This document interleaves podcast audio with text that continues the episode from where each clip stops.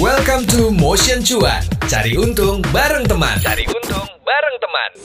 Balik lagi hari ini kita harus menambah yang namanya uh, literasi gitu loh, literasi keuangan. Gue tuh beberapa bulan ini kan terus-terusan ngobrol soal literasi keuangan dan gue kayak terpana banget ternyata banyak banget teman-teman muda gitu ya yang masih excited juga, yang malah kayaknya tuh umur-umurnya tuh kayak masih muda banget tapi excited untuk tahu literasi keuangan. Bener banget. Nah hari ini gue tuh mikirin gini loh, sekarang kan banyak fintech-fintech ya guys ya, banyak tech fintech fin. Kita tuh kalau sekarang urusan perfinansialan tuh kayaknya tuh harus apa namanya bisa sambil rebahan di rumah lo bisa sambil nonton Netflix sambil ngurus keuangan lo atau nonton Netflix sambil ngurus reksadana, saham, investasi atau minjem duit atau invest duit apa pun itu bisa dilakukan sambil rebahan.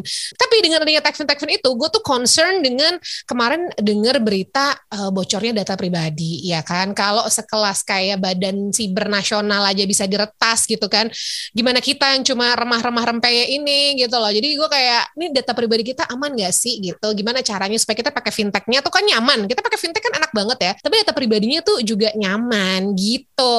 Nah, karena sekarang tren techfin ini meningkat ya, gokil banget menjamurnya techfin ini dan sekarang juga makin menjamur techfin pasti penjahatnya juga makin banyak gitu yang melakukan pencurian, penyalahgunaan data gitu, yang techfin techfin ilegal apalagi ya kan. Nah, kemarin tuh pinjol-pinjol ilegal, uh ngeri. Tapi hari ini aku kedatangan seseorang yang kayaknya mumpuni dan pas banget untuk kita tanya. Jadi hari ini nih udah ada sama aku wakil sekretaris Jenderal 3 Aftek ya, uh, dan juga CEO dan Direktur Utama dari Teken Aja. Ada Kak Alwin Kimas. Kak Alwin apa kabar? Alhamdulillah sehat selalu. Amin, sehat-sehat ya. Pokoknya sekarang kita tuh kalau nanya kabar orang tuh bener-bener berharap ya sehat tuh kayaknya sesuatu yang oke okay, mahal gitu ya. Hari ini tuh kita pengen bahas sebagai seorang wakil, wakil sekretaris jenderal kayaknya pas banget nih kalau misalnya aku nanya nih soal Techfin gitu kan. Nah tapi gara-gara yang tadi aku bilang uh, banyak banget sekarang keamanan data pribadi tuh yang kayaknya tuh kita ngerasa nggak aman sama sekali gitu. Khususnya di industri fintech ini gitu. Nah, kalau menurut Aftek sendiri tingkat keamanan data pribadi di Indonesia khususnya ya di industri fintech ini kayak gimana sih, Kak? Sebenarnya keamanan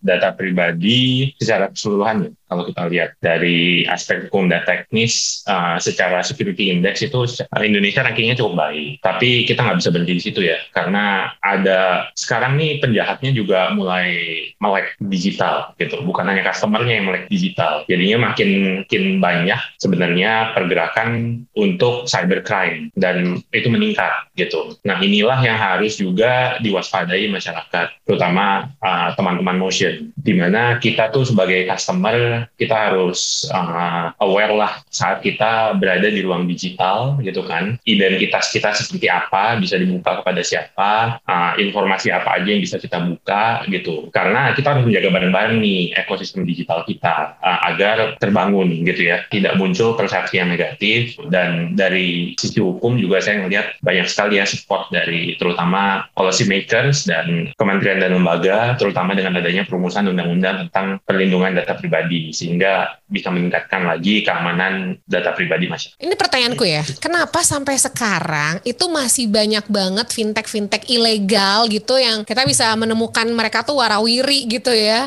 Kenapa nggak ada kayak I don't know asosiasi apa nih mungkin yang bisa bikin stop nih yang fintech-fintech ilegal ini kan banyak masih banyak gitu loh kak. Ini memang industri kita tuh lagi revolusi ya. Nah, sekarang ah. kita in, in the midst of uh, uh, Industrial Revolution 4.0 gitu, di mana uh, banyak kegiatan kita sehari-hari yang tadinya manual, yang tadinya uh, perlu tatap muka, semuanya bisa digital dan semuanya online. Problemnya adalah dengan berada di ruang online ini, uh, itu membuat policing atau ini apa pengawasan makin sulit gitu. Contoh kita ngomong aja di sebuah usaha fintech gitu kan. Sebuah usaha fintech itu tidak diwajibkan untuk bergabung pada suatu asosiasi. Okay. Jadinya siapa pun bisa menjalankan bisnis fintech di Indonesia gitu. Dan kalau dijalankan secara ilegal itu bisa cukup lama tuh tidak terdeteksi oleh lembaga-lembaga pengawas atau asosiasi. Makanya itu kita di dunia fintech juga lagi berbenah ya. Uh, bersama dengan regulator kita OJK bagi yang tidak mempunyai uh, kita tuh uh, berbenah lah di mana ada code of conduct yang kita sudah bangun di uh, Aftek gitu ya. Yeah. Ya. Uh, sebagai asosiasi fintech, semua member kita tuh harus mengikuti code of conduct tersebut agar uh, industri kita ini sehat dan uh, industri kita uh, regulated lah. Juga badan usahanya jelas, itu contohnya. Sebagai tambahan, banyak juga masyarakat kita yang kurang paham tentang perlindungan identitas mereka sendiri. Contoh, kalau misalnya kita download fintech ilegal gitu ya, aplikasi fintech ilegal, terus kita allow aplikasi tersebut untuk mengakses galeri kita atau konteks kita. Tolong teman-teman sadar, teman-teman motion harus sadar tentang itu gitu. Kalau misalnya kita mengallow aplikasi itu untuk ke galeri kita, berarti semua foto kita, dokumen-dokumen yang ada di handphone kita itu bisa diakses oleh aplikasi tersebut gitu. Uh, nah sekarang kita sebagai user harus juga uh, memilah-milih gitu aplikasi mana yang kita install di handphone kita dan uh, akses apa saja yang kita berikan gitu. Juga kita harus makin melek terhadap diri kita sendiri. Data bocor itu kebanyakan juga bila terjadi apabila kita sebagai user itu tidak mempraktis namanya higienitas secara digital. Itu data kita mudah bocor tuh password kita mudah ditebak, biasanya gitu kayak satu dua tiga empat atau ABCD gitu. Terus passwordnya nggak diganti secara berkala gitu. Atau kita nggak bijaksana dalam menggunakan sosial media. Mm-hmm. Foto, yeah, yeah. foto kita kelihatan alamatnya, terus nomor pribadi kita disebar kita sebar sebar Oh. sendiri gitu. Jadi kalau kayak Nah, location tag gitu bahaya juga dong kak? Iya sebenarnya. Oh, so oke. it's, uh, sebenarnya jangan sih uh, sebisa mungkin gitu ya kita harus punya ownership gitu ya kontrol data pribadi kita sendiri gitu. Dan salah satu terobosan yang penting menurut saya adalah juga di industri fintech ya uh, itu adalah berkembangnya sekarang uh, digital signature. Sebelum kita berhubungan dengan lembaga jasa keuangan ada namanya proses KYC, Know Your Customer. Kita harus tahu kita tuh di KYC oleh uh, lembaga fintech dan itu tuh di mana kita membuktikan kalau identitas kita benar. Makanya itu tolonglah hanya mengizinkan KYC ya KYC terhadap lembaga fintech yang sudah terdaftar dan berizin dari OJK. Jangan hanya karena kita butuh akses kepada pinjaman online contohnya ya. Terus kita main ke Google Store, download aplikasinya, dan terus akhirnya malah menjadi masalah bagi kita sendiri karena fintech tersebut ilegal, tidak mempunyai code of conduct, tidak diawasi OJK atau regulator gitu. Itu bagian dari uh, hal yang kita harus waspadai. Sekarang gimana caranya biar gampangnya lah ya supaya data kita nggak bocor itu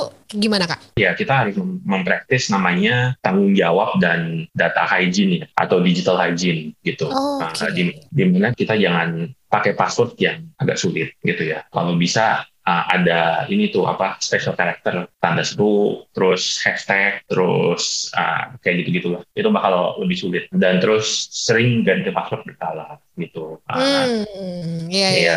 Kadang kita kan males lah. ya, tahunan gak Iya. diganti-ganti password.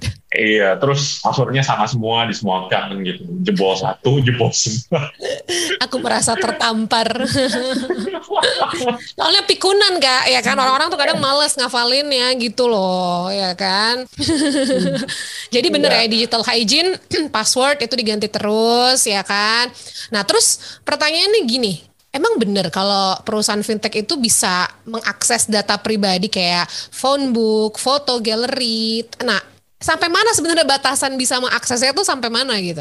Ini kembali lagi sebenarnya ke hukum dan regulations lah and best practice yang sudah terjadi di banyak negara. Di mana yang terjadi contohnya di Eropa, GDPR, General Data Protection. Nah, itu kita sebagai user itu diberikan wewenang untuk memutuskan aplikasi ini atau saya bisa memberi izin apa saja gitu. Atau aplikasi ini bisa saya kasih akses ke mana saja. Nah makanya itu teman-teman uh, lebih baik memilih aplikasi digital uh, aplikasi apa pun ya yang di handphone kita. Itu secara aplikasinya harus jelas, uh, credentialsnya harus jelas, perusahaannya harus jelas, perusahaannya uh, diawasi oleh regulator, uh, badan usahanya izinnya lengkap. Seperti seperti itu kita juga harus melakukan uh, sedikit penyaringan uh, sedikit banyaknya. Karena kalau begitu kita allow, ya itu pilihan kita gitu. Dan terus dia benar-benar bisa akses ke mana-mana gitu. Makanya terjadilah contoh di kasus pinjaman online terakhir gitu kan.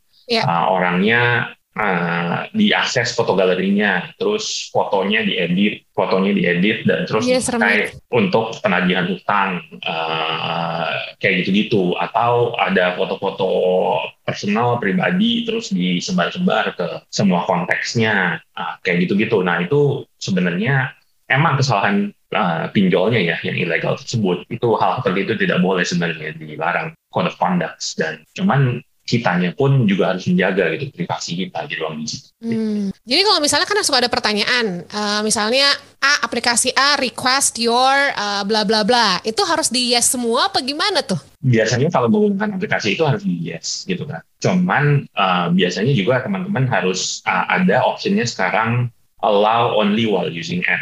Nah, kayak gitu. Hmm. Jadinya limited dan uh, kita harus pikir dulu kita benar-benar butuh nggak sih aplikasi ini kalau aplikasi ini nggak nggak nggak dibutuhkan ya nggak usah pakai ini saya. Uh, dan bukan hanya itu uh, download adalah aplikasi yang jelas gitu. Jangan beberapa aplikasi ya kita kan biasanya aksesnya dari App Store gitu. Nah itu biasanya udah lebih tertarik tuh.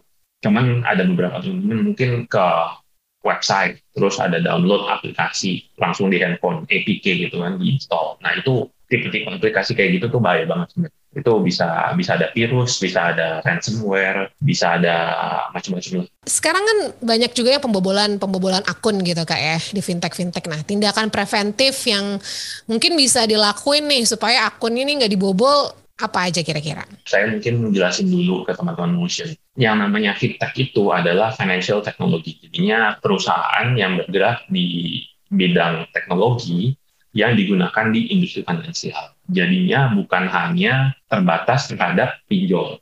Pinjaman online adalah salah satu uh, jenis fintech gitu. Cuman ada sekali banyak fintech-fintech lainnya uh, yang ada di marketplace. Contoh, uh, teman-teman bukan hanya pinjaman online nih, tapi misalnya ingin uh, berdagang, saham melalui aplikasi atau berdagang kripto melalui aplikasi. Nah, itu tuh uh, semuanya adalah aplikasi-aplikasi fintech. Aplikasi-aplikasi fintech ini itu biasanya juga mempunyai uh, yang baik ya, perusahaan-perusahaan yang baik itu mempunyai cyber security policy. Mereka tuh biasanya menggunakan multi-factor authentication. Nah, ini teman-teman mungkin ada aware. Kalau misalnya contoh ke salah satu aplikasi sosial media gitu kan, uh, bilanglah Instagram. Instagram kan biasanya ada uh, gunakan two-factor authentication gitu kan. Yeah. Nah, itu tuh sebenarnya membuat account kita lebih secure gitu. Uh, gunakanlah fitur-fitur tersebut. Jadinya untuk mengotentikasi diri kita sendiri, jadinya tidak dibobol. Nah, kalau dari uh, fintechnya sendiri gitu ya, perusahaan-perusahaan fintech ini kan Kawin paham banget gitu. Apa yang diimplementasikan untuk mencegah serangan si hackers-hackers ini yang makin luar biasa? Tentu dari perusahaan fintech uh, kita sekarang uh, udah mulai di ini ya di uh, regulator di Indonesia, uh, terutama OJK dan Bank Indonesia uh, itu lebih mengenforce sekarang, uh, di mana kita harus mempunyai cyber security dan uh, cyber defense lah ya di di aplikasi kita yang yang mumpuni gitu. Bukan hanya itu, kita juga meng, uh, ada ada fitur-fitur aplikasi-aplikasi seperti contohnya uh, digital signature atau tanda tangan digital.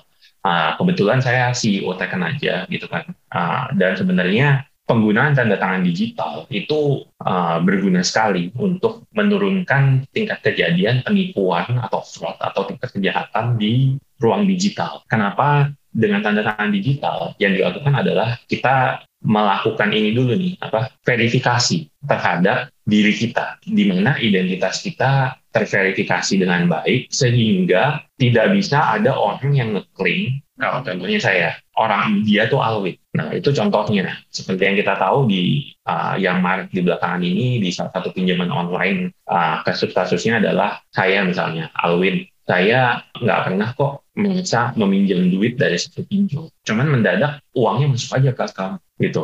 Ya kan? Itu kan sempat ramai banget dan terus uh, uangnya masuk aja ke account dan terus saya bahkan nggak nggak sadar uangnya masuk terus mendadak tiga bulan kemudian enam bulan kemudian saya ditagih uh, sejumlah uang yang sangat luar biasa besar. Nah, proses itu sebenarnya bisa dibuktikan secara hukum uh, melalui proses digital signature atau tanda tangan digital. Oh, saya nggak pernah minjem karena saya nggak perlu tantangan loh. Uh, ininya apa? Perjanjian pinjaman minjamnya. Perjanjian pinjaman minjamnya bisa ditandatangan secara digital melalui digital signature.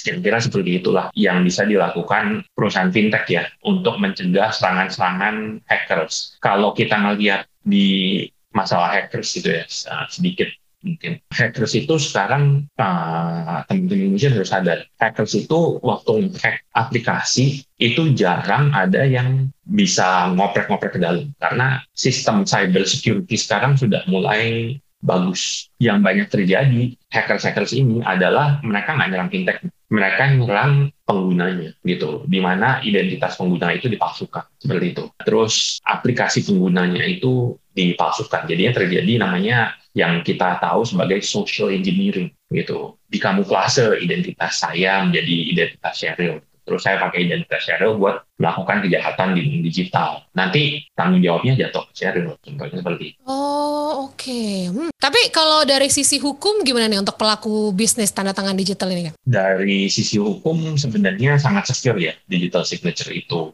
Uh, sudah banyak sekali uh, basis hukum uh, atas tanda tangan digital di Indonesia. Uh, itu mulainya dari Undang-Undang ITE nomor 11 tahun 2008 Terus sejak itu ada turunannya uh, PP Peraturan Pemerintah nomor 71 tahun 2019 dan Permen Kominfo nomor 11 2018 gitu. Jadinya tanda tangan digital itu sekarang sudah legal untuk seluruh dokumen elektronik di Indonesia dan bahkan bisa menjadi alat bukti di pengadilan apabila terjadi dispute di kemudian hari. Nah, karena itu kita juga di aspek gitu ya uh, gencar mencoba mengedukasi nih ke masyarakat kalau ada loh fitur ini gitu, ada loh produk ini di mana Cheryl contohnya punya tanda tangan digital. Dengan tanda tangan digital ini, Cheryl bisa memberikan konsep gitu. Oh, saya memberikan konsen terhadap aplikasi ini, saya mengizinkan aplikasi ini untuk melakukan ABC. Atau oke, okay, saya pinjam dari aplikasi online ini menggunakan tanda tangan digital, saya tanda tangan ya secara digital.